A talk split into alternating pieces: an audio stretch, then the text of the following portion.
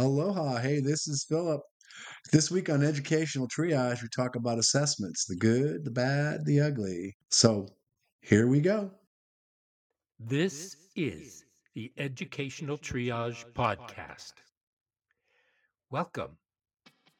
We invite you to come along with us on an exploration of interviews, issues, and other exciting and relevant topics in education, especially alternative education. They say alternative education is a laboratory for mainstream education. Why?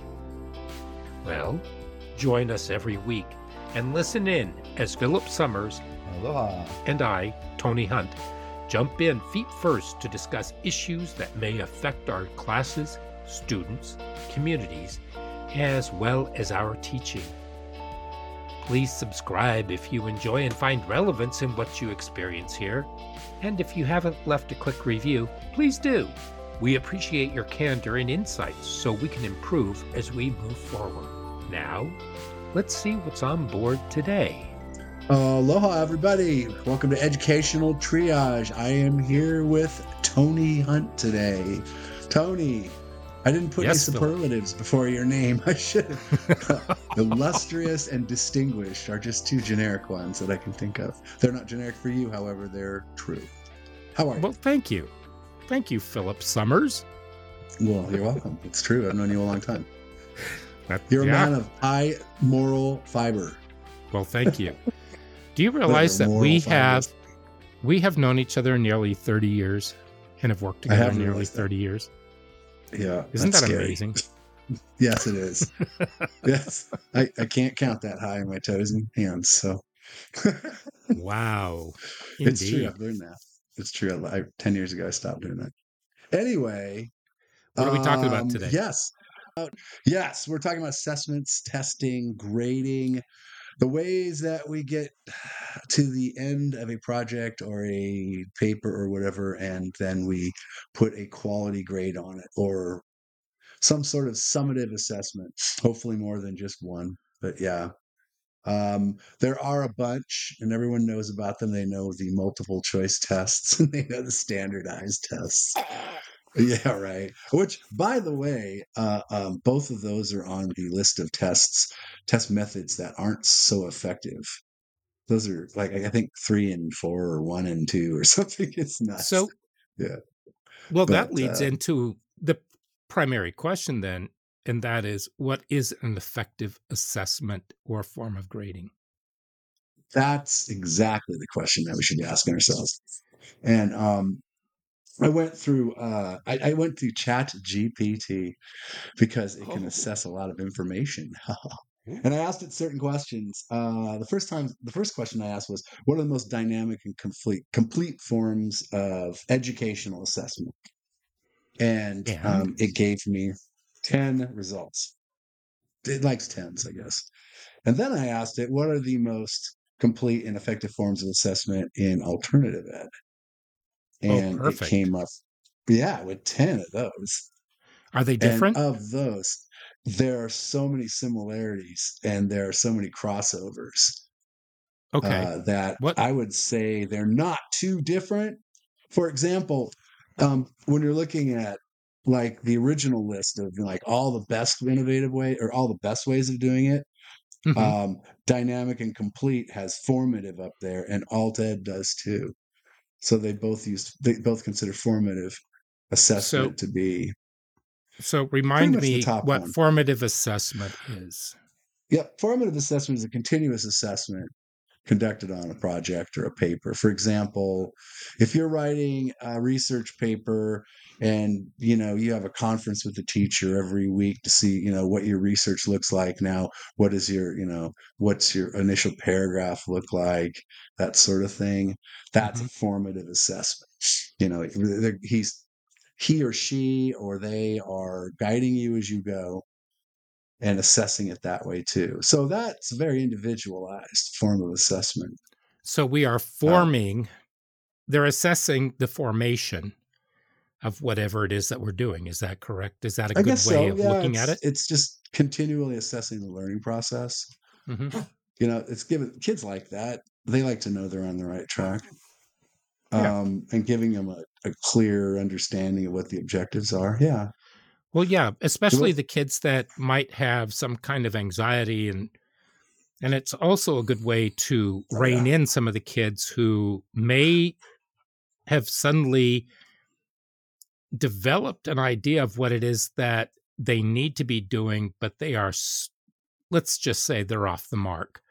And so it's a way of reining them back in and keeping people so that one, they are encouraged to continue the way that they're going, two, to nudge them into where they need to be so that they can develop from there. Right. Yeah. And you know, just forming forming their assessment, you know, uh, as they're going along, helping kids along, it really helps. Um, you know, portfolios are another thing that show up on the uh, list of of um, complete dynamic forms, and also an alternative ed. So, portfolio work or a body of presented work is a good way to do it too. Um, But it can't be summative. It can't be like, okay, here is your objective. You're going to produce this portfolio. Here's your subject. Here are your guidelines. Go. Your assessment comes at the end. That's a summative. It's like, you know, it's an all or nothing kind of high stakes in Mhm. there. Like, you know, if what you produce is off the mark, uh, you know, there's an F floating around in the air. Someone might land on it. But um, Question. formative, course, would be helping you along. Yeah. Okay, portfolios. Maybe we should do an episode on portfolios in the future Yeah, Um, perhaps. because I remember 20 some odd years ago, 30 years ago, Mhm. we Yeah. were embroiled in having to work through portfolios Mm-hmm. and even even just the cover sheet that was going on to each piece that went into the portfolio became there it was it used to be very simple and then all of a sudden it became this sort of frankensteinian dystopian kind of form that had all these boxes to tick off and Right. it, it was just it was just all the superfluous data and then finally i just said Yeah. look this is what i'm using this is where we're going to go. And people went with that. It but also the amount of paperwork the amount of space it was oh, we're going to have to do something on that because i don't want to go down that rabbit hole today but well, that for those is of you don't remember, yeah, once upon a time you were supposed to put together this body of work called a portfolio, and at the end for of it, every student your journey through high school was assessed on this piece of work, and you were supposed to collaborate with your teacher. Excuse me, and you know you're supposed to come up with the reasons why you like these pieces of work and such. And they bought folders in our district. They were very nice folders, very por- nice Mhm. portfolio folders, and the, I don't know where they went, but there were thousands of them. They were everywhere, and uh, they never implemented it. Um, but They allowed this- interesting. what they did do was at the high schools they allowed students who wanted to to Ah, come yeah. forward and to display some of their portfolio work in front of a committee That's so- what it was. Okay. and so well there were only some of them because was i was on the committee i was on the committee Okay. at the one high school and so Yeah. was our fearless leader and Mhm. i think she was on a couple it, she was on the committee a couple of times i was on it several times and we Yeah. met with with different students and i believe they were each given five to ten minutes Yeah, it sounded like something Which- it was. There was the initial mastery and the advanced mastery is what it was, Right. and I don't know. I can't recall. Uh, you know, I was gearing up for it. I also worked in Alt Ed, and there were very few kids in Alt Ed who wanted to do that. They just wanted to get done, go see ya. So it's like, would you like to do more work? And they said, not really. No, more work doesn't sound good to me. right So they kind of said no.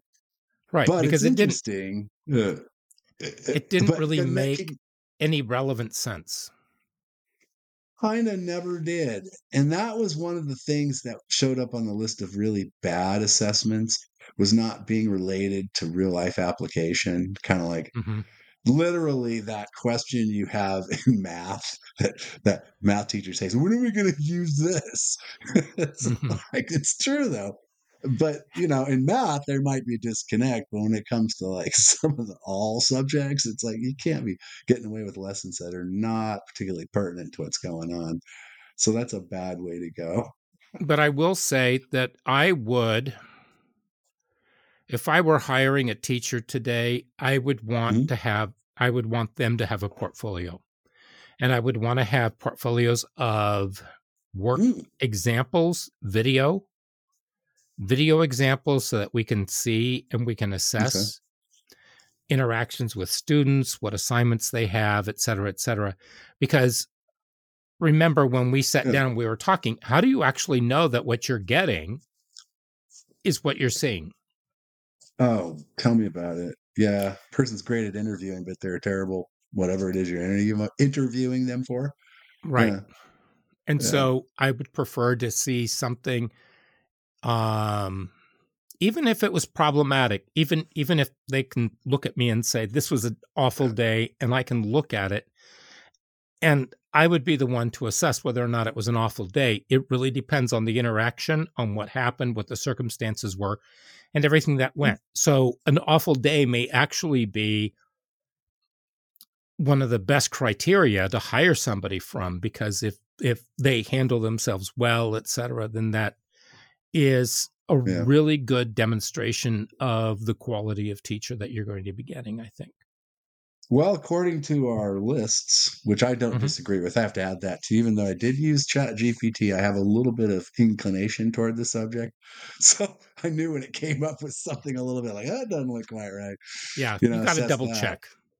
Yeah, you do have to it's check. It's not it. almighty, but it did come up with that for both. You know, portfolios are, are an excellent way to assess. So yeah, if you're going to interview that way, you're on to something good peer assess and self assess are also up there with the innovative and effective ways of doing things. So, talk to me about peer assessment. What does that mean and how does it work? How do you see it? How would you use that in your classroom then? Well, if you had to use peer assessment, um, you'd have to have uh, the knowledge of the peers that are being assessed. So, peers assessing another's peer they know them or they know the criteria by which they're going to do it they don't just kind of make it up as they go and um, you need to teach that skill i think too because what's constructive and what's not constructive uh, it's a great skill if you got a really close-knit class peer mm-hmm. assessment um, it takes time to teach it to students because they don't understand what it is an assessment really is or why they could do that or how they could do that.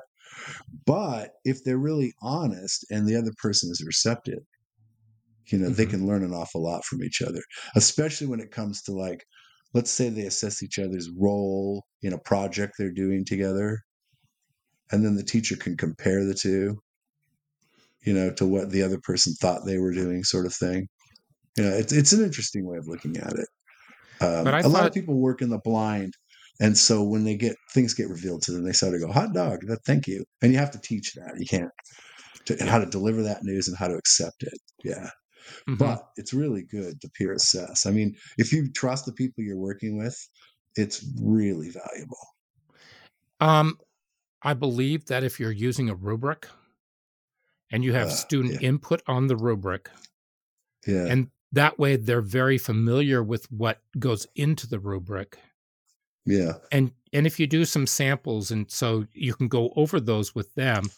And it mm. also it it also evinces a lot of uh comfort and self-confidence when they feel as though they are part of the system and so if you and I need to peer evaluate each yeah. other, um, because Mr. Brodigan or whoever is our teacher says, mm-hmm. You will be doing this now. And we yep. sit down and we have that rubric in front of us and we're looking at whatever it is that we're doing, whether it be math and you'll or, be graded or whatever, and we talk to each other. And so we we we know what's what the expectations are for each yeah, trait. You have to know what it, what it's about. That's for sure. Yeah. Rubric based assessment is actually um, on the list of good things, to, good ways of uh, educational assessment. It's also on the bad list. Isn't that weird? Explain. Okay, for our Yeah. listeners, I think that we know what makes rubrics really good, especially if there's student input in creating this, because Yeah. that way they have ownership in what they do. Mhm. But why would a rubric be a poor evaluative tool? Well, I guess what they're probably alluding to is, is what Chat GPT qualified it as is if it's an incomplete or um, irrelevant rubric, if what's in it isn't getting to what you want to assess. And so that would be, you know, what they would consider to be what did they call it here? Don't they go uh ineffective um standard relationship yeah an assessment's disconnected from real world application so i'd kind of agree with that if you it can go wrong if you Mhm. rely on a rubric because it's very rigid Yeah. um but it's very effective because it's very clear so it's skill there Is a rubric really that rigid? Well, it can direct you if you do it right. and right as in I mean wrong. You know, I mean, you can manipulate rubrics. You can there's certain if you keep information out or if you don't directly relate it, things like that. It just Mhm. Things get a little wonky. It it kind of fell into the indirect Okay. relationship category, but rubrics as a form was directly um in the dynamic and complete forms of assessment. So Right. And I would say to our listeners that a really good uh, text for rubrics is by Dannelle Stevens. And I do not see it in front of me. Oh, there it is. It is called An Introduction to Rubrics. And let me pull it down here. And this is it. And I will put down the information in the show notes. um, So, because what she does is she goes through and she makes it very simple. So, don't make them complicated, make them simple. You can you can add the complications later on.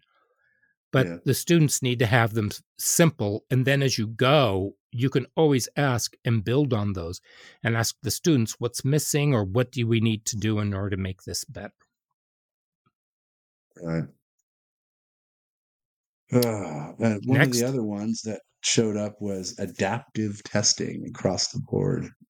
What's adaptive testing? We know what testing yeah. is, but Yeah, what is adaptive testing? So, according to uh, ChatGPT, adjust the difficulty of questions based on students' previous responses, and it provides a personal assessment experience, inefficiently gauging or efficiently gauging a student's proficiency level. So it's it's building on the questions that came before it, I guess, or adjusting the difficulty. Yeah, there's a big thing about in in alt ed about using AI, and I thought that was very interesting. Um, but I have yet to get into things like AI yet, or Can alternative use- credits and Can- badges and sort of things like that. But can you use, is there a way to use artificial intelligence to create an adaptive test? Because I'm not sure how. I imagine there would be Let's say that even if you have a class of 15, right. that is an ungodly kind of labor. It's got to. I'm thinking of Hercules. generated. Yeah. What's that? You got to computer generate it. It's computer generated. it But has to then, be because it's adjusting to your proficiency level. So so is it is it going to be something along the lines of a but that means that the artificial intelligence is also doing the summation and also doing the grading of it yeah. So Well, yeah, it would be, wouldn't it? Yikes.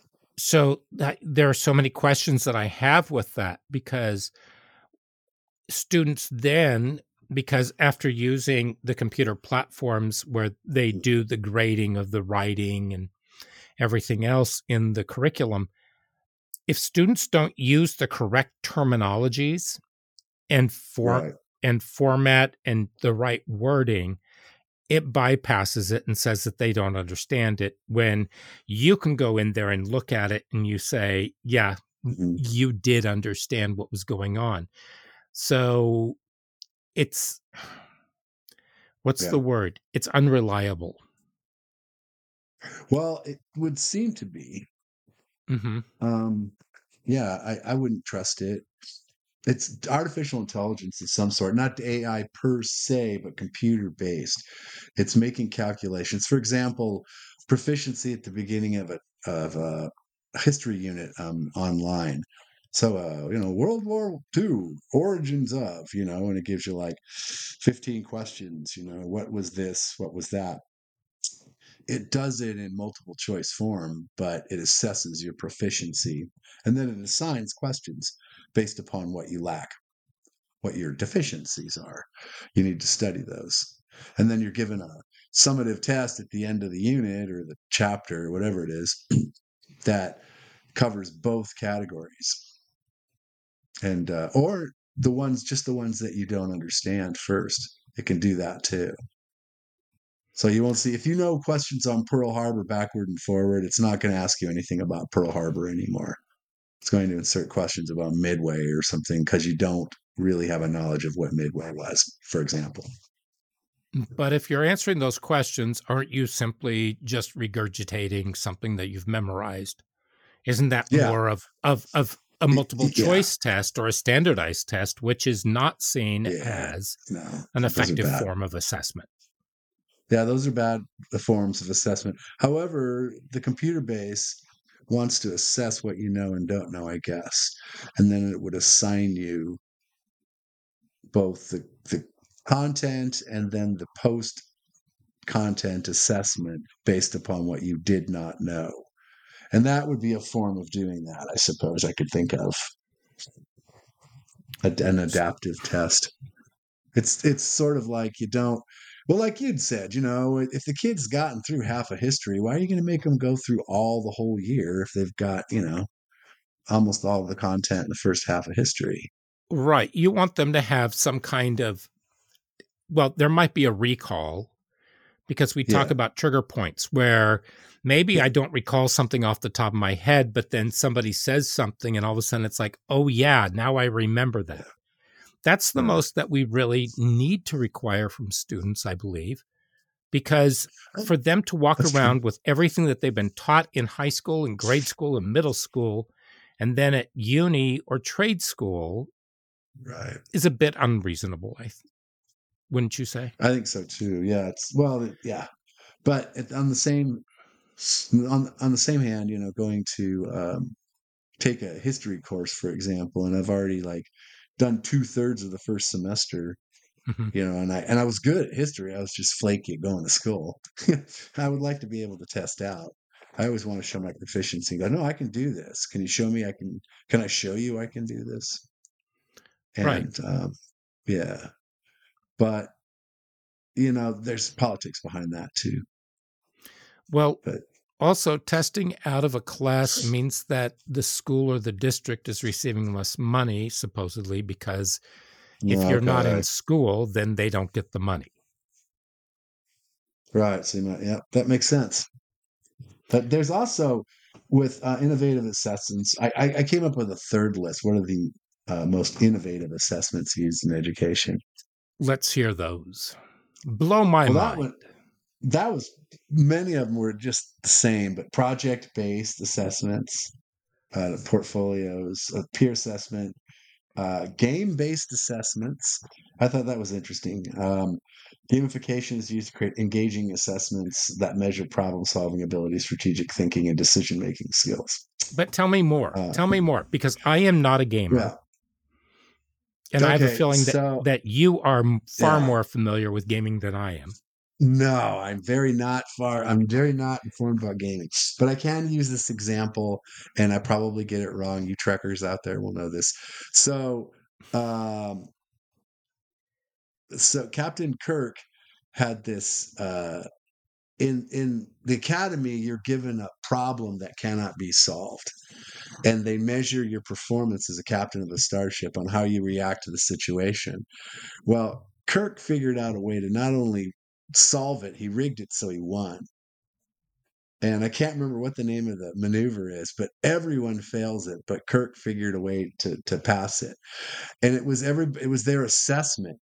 But Kirk went, you know, not through the assessment. He went around, I think, and he had a computer program put in there, and he figured out how to like make it so that he he didn't actually get wiped out. He was surrounded by Romulan vessels on all sides. And so, what are you going to do next, Captain? He just sits back with an apple and crosses his legs and goes, "Oh, fire phasers two and three at this one, and three and four at that one." And it's like, what? You know, he was calm and cool because he'd already figured out the problem. And uh, that's that would be one of those assessments, one of those simulation or virtual reality assessments where you're the captain of the starship here's your crew. You know, it was high tech, and you're going into combat. Mhm. And here's your situation. Go, and then all hell broke loose. You know, how is he going to react? And of course, he had already figured out in the film. He'd already figured out. In the series, it was said that he was the only one that ever figured it out. But in the film, it showed that he had actually pirated this program from it. But yeah, But that's Okay, that's for- assessment. yeah. okay, but for the teachers out there Yeah. who may not be Trekkies, Oh, how would they actually, but yes. employ gamification Oh, well, game into their classroom? I mean, what does that mean? Well, that's a great question. I mean, I would love to know that, or lo- I'm sorry, I'd love to do that. Um, I when it first came up, I'm thinking to myself, how can I make this happen? Um, Mhm. I was wanted to do something with uh, the Apollo command module, like create it and put the guys through scenarios. And I, I wondered if it was possible to get maker boards, you know, to kind of come up with com- controls that would make things occur, computerize them, and you know, it would have been interesting. Um, simply because they learned so much about the space program, and we wanted to build a mock-up. And then I thought to myself, what if you could do simulations in the mock-up? You know, I- I bet I could get my hands on some of those. But that's kind of a long shot. It, you know, actually, like artificial like virtual reality it's like that would be tough because the props aren't there i mean that's hard to create at this point in time i could see if everyone in the class had headsets on like five people had headsets and they're seeing the same thing then Mhm. it becomes much much more real but yeah i don't know i use that as an example of captain kirk because that's the one i thought of as they were assessed Okay. on that here's here's your final assessment you're screwed Okay, And, uh, so you know, to our audience, then, if you know anybody who uses gamification, let us know. Yeah, please. Game based reach out and, to us. and simulation.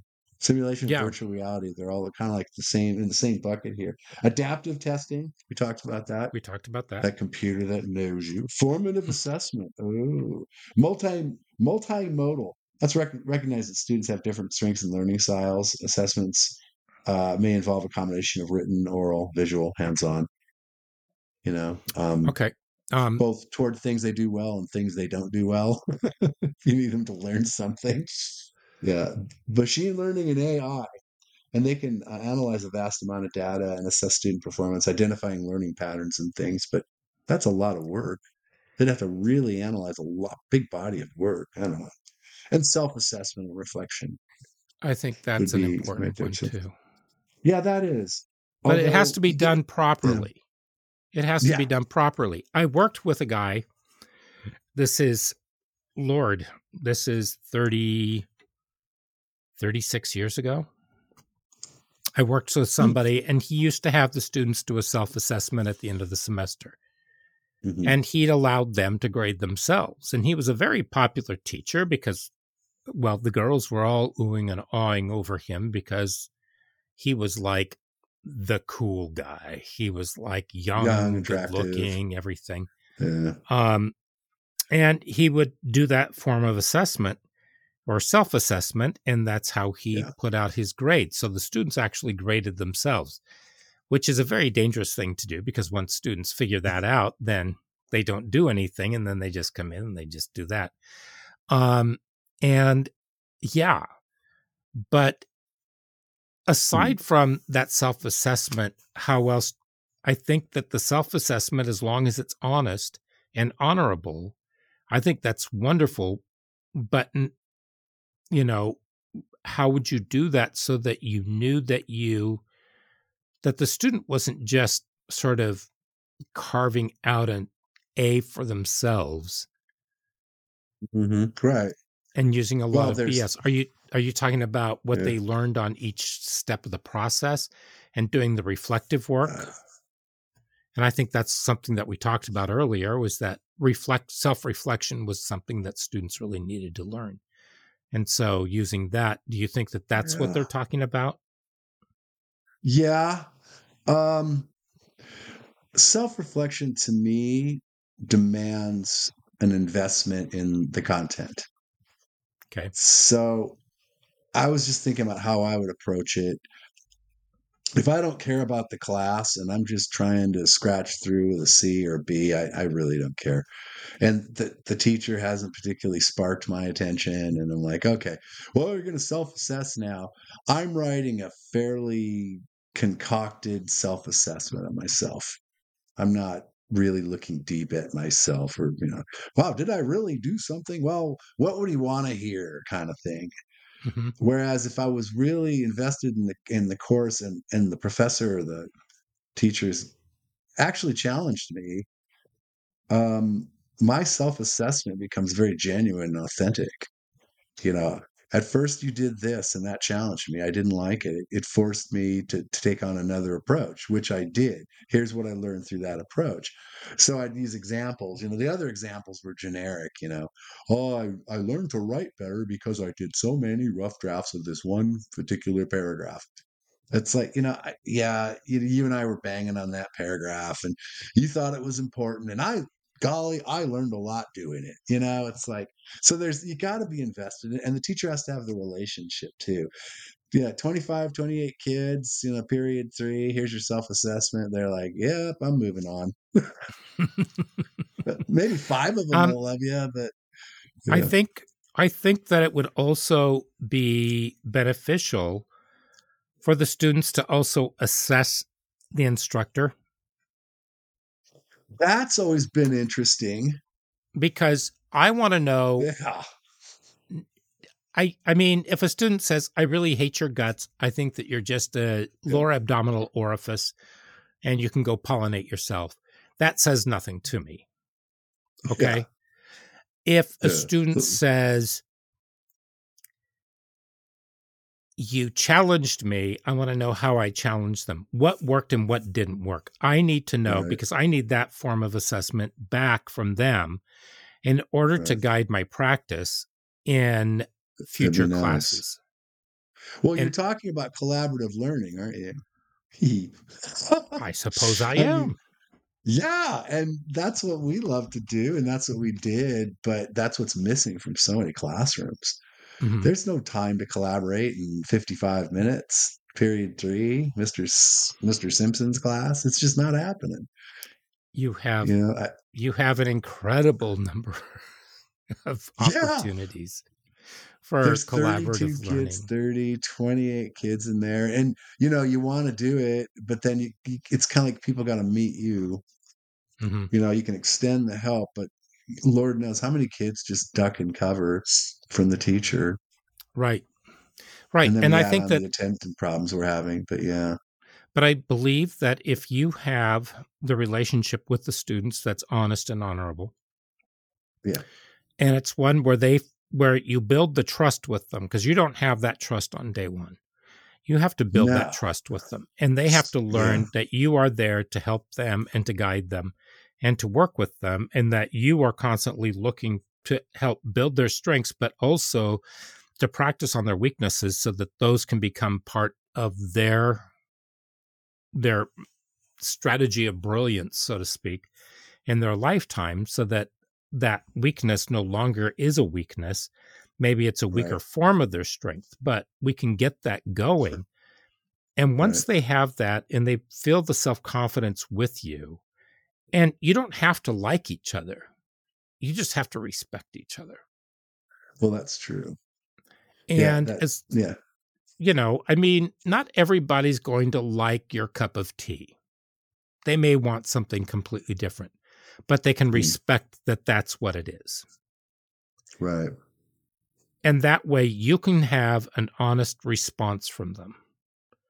And I've always found that I have, oh, I would say that 99.9% of the time, my students are willing to give me an honest response because I tell, even when they're doing their writing and I'm teaching English, and I say, I would Right. like you to write a paper. And they say, Well, what do you want us to say? And it's like, I don't care what you say. I want to know what you know. I don't want you to spit back what you think I want to hear. If you have an opinion that's differing from mine, I want to know what that is and I want to know how you support it. If you have an opinion Right. that's the same as mine, I need you to be able to support that as well. So I'm not going to give you my actual opinions because I need you to form your own. And I need you to be able to Mhm. support those. And if you can do that, then I can respect you and then we can talk about it. Yeah. And I can Uh, play that- that devil's needs- advocate.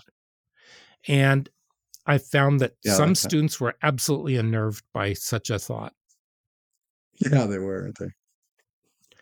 but it really helped because um, they need to form their own person. Well, uh, that begs a question that I'd love to love for you to answer. Uh, maybe we're not going to answer it. So there's two approaches to teaching. Is one, you don't want them to know what your opinion is at all. You- You, want to maintain as much of a neutrality as you can. And two, you are free to express your opinions, but you express them. Um, you don't do it. You don't pontificate uh, in a way that preaches. You just when you know. Well, what do you think, Mister Summers? Here's what I think, and here's why I think it.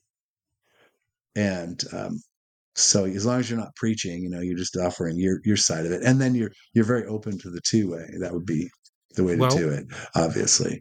So as a I was more of the latter. Yeah. As a Libra, somebody would say something and they'd say, What do you think? And I would say, Well, at first blush, here's what I'm hearing, and this is what I see. Ah, However, yeah. I also see this. And then they start asking questions. So I will go with whatever way that they're asking the questions because it's their learning opportunity. It's not it's not my place to preach. It's not my church. That's exactly correct. It's their yeah. church. And so their Yeah. beliefs need they need to develop their own beliefs, not come up with my beliefs. And I know far too many teachers, and I've I had this put upon me too, where the instructors would dictate what we believed.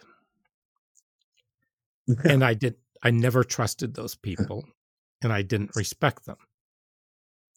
So this comes from my middle school uh-huh. and high school yeah. experience.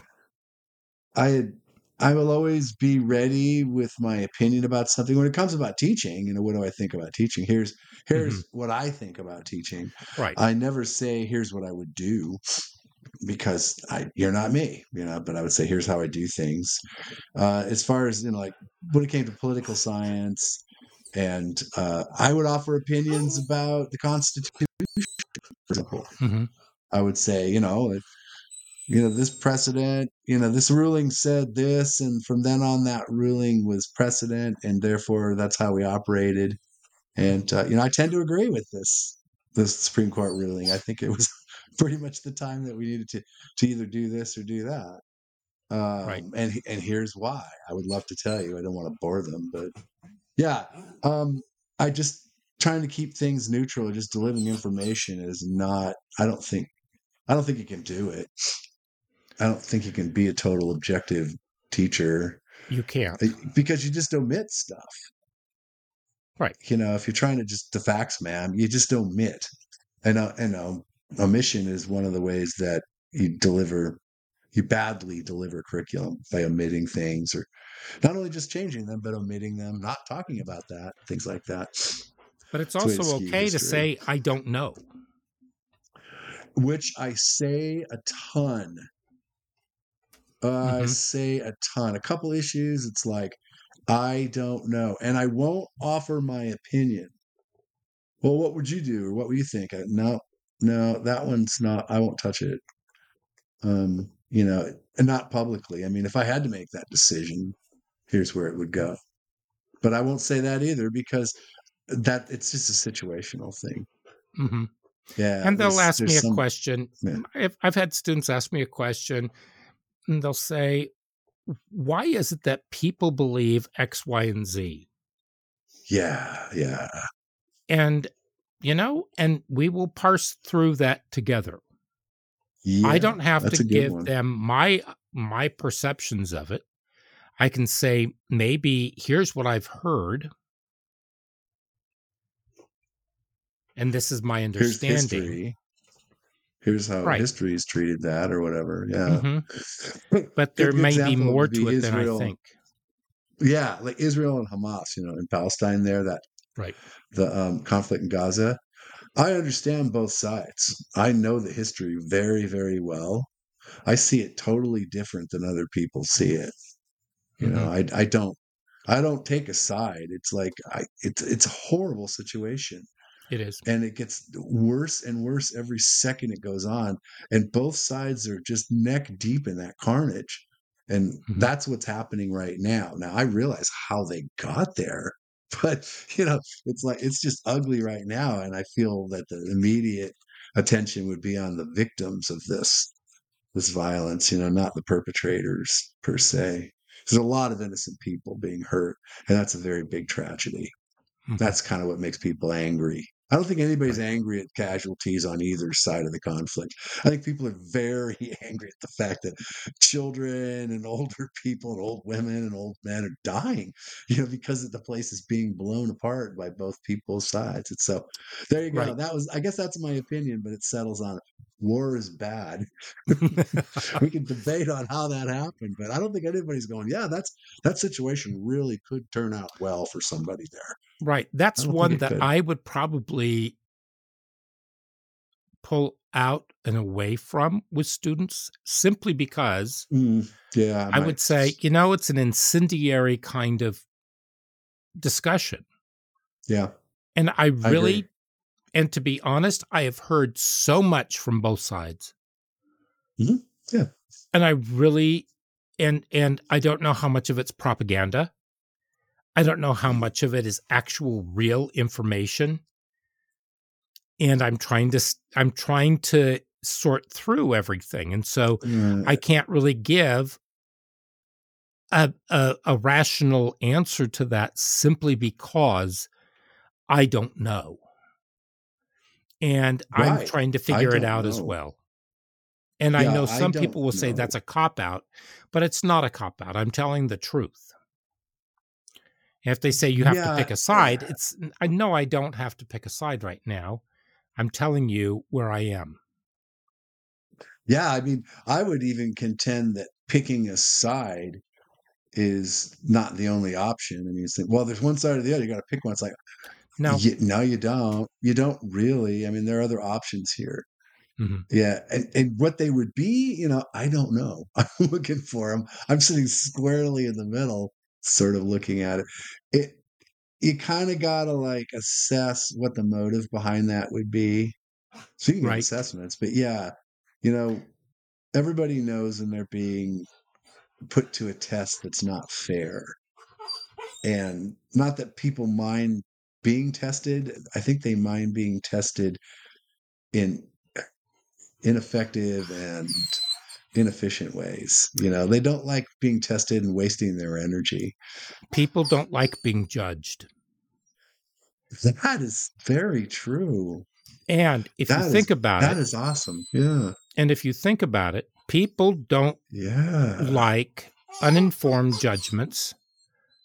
Yeah. People don't like it when a teacher says, "This is what you this is what you're getting on this project," and you have no idea why, and the teacher says, "We'll talk about it later," or they give you Right. incomplete answers because you're entitled to have a reason for it.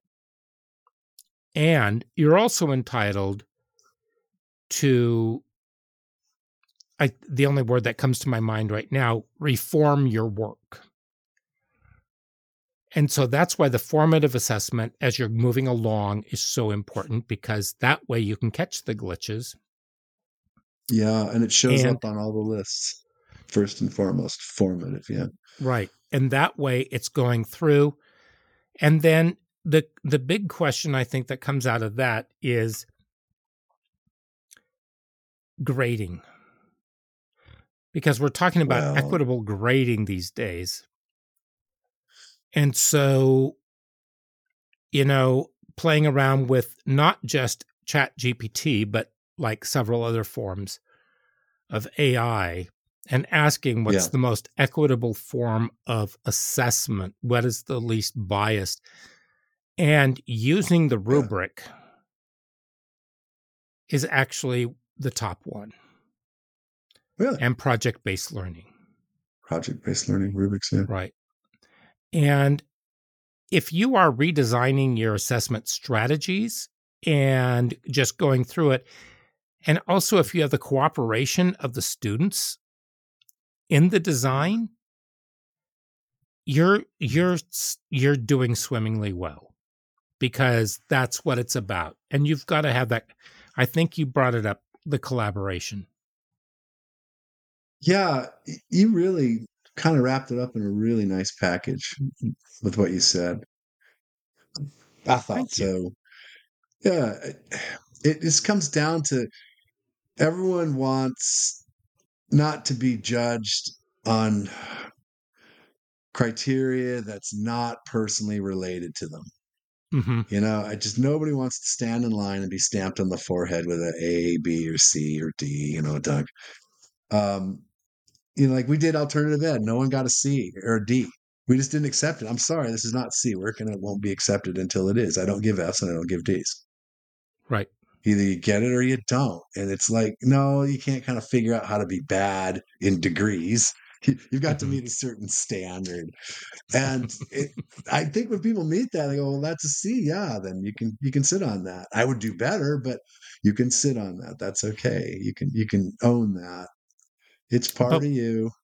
But what do you say to the people who say that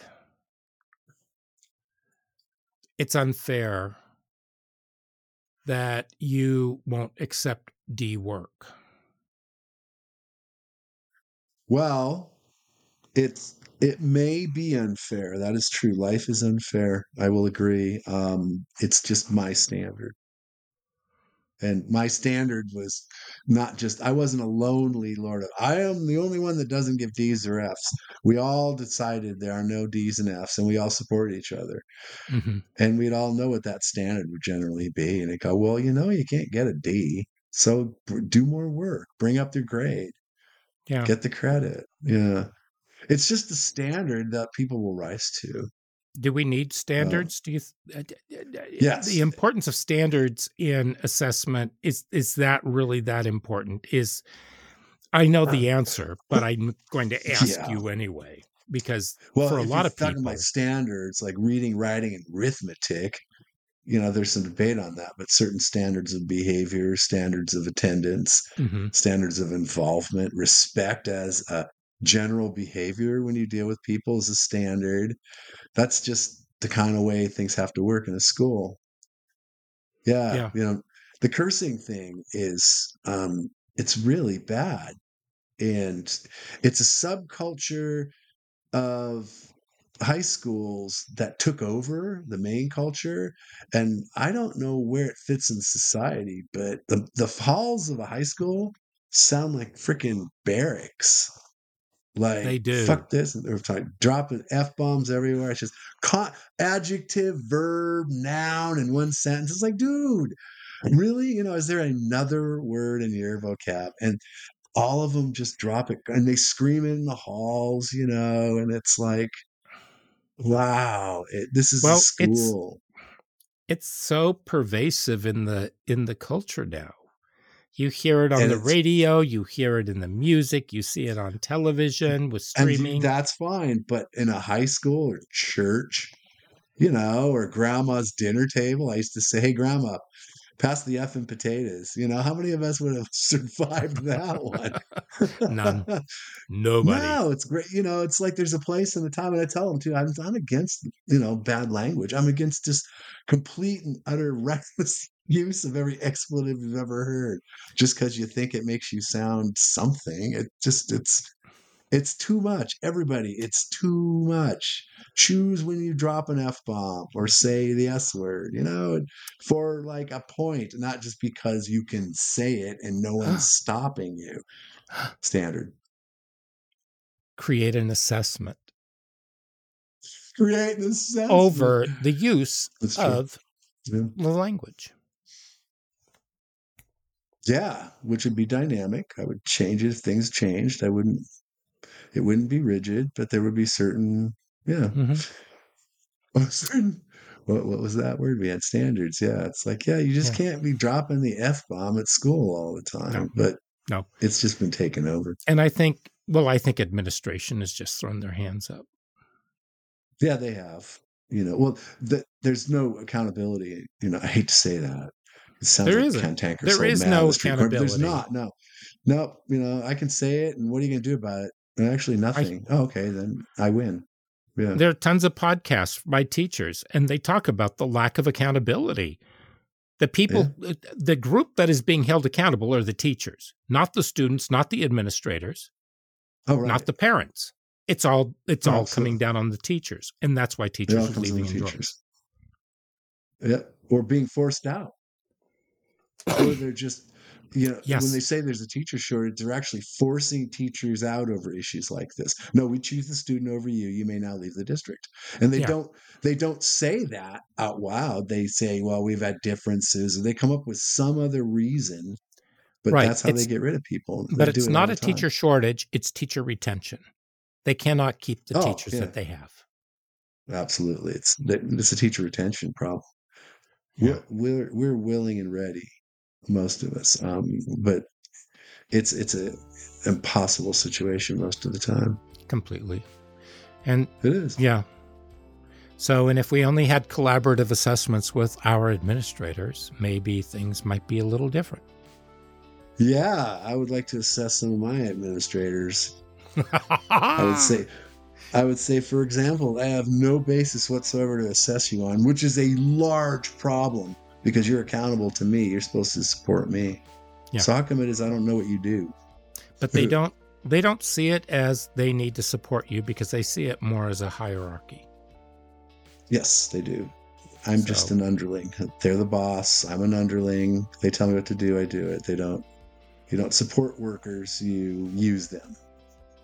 Yes.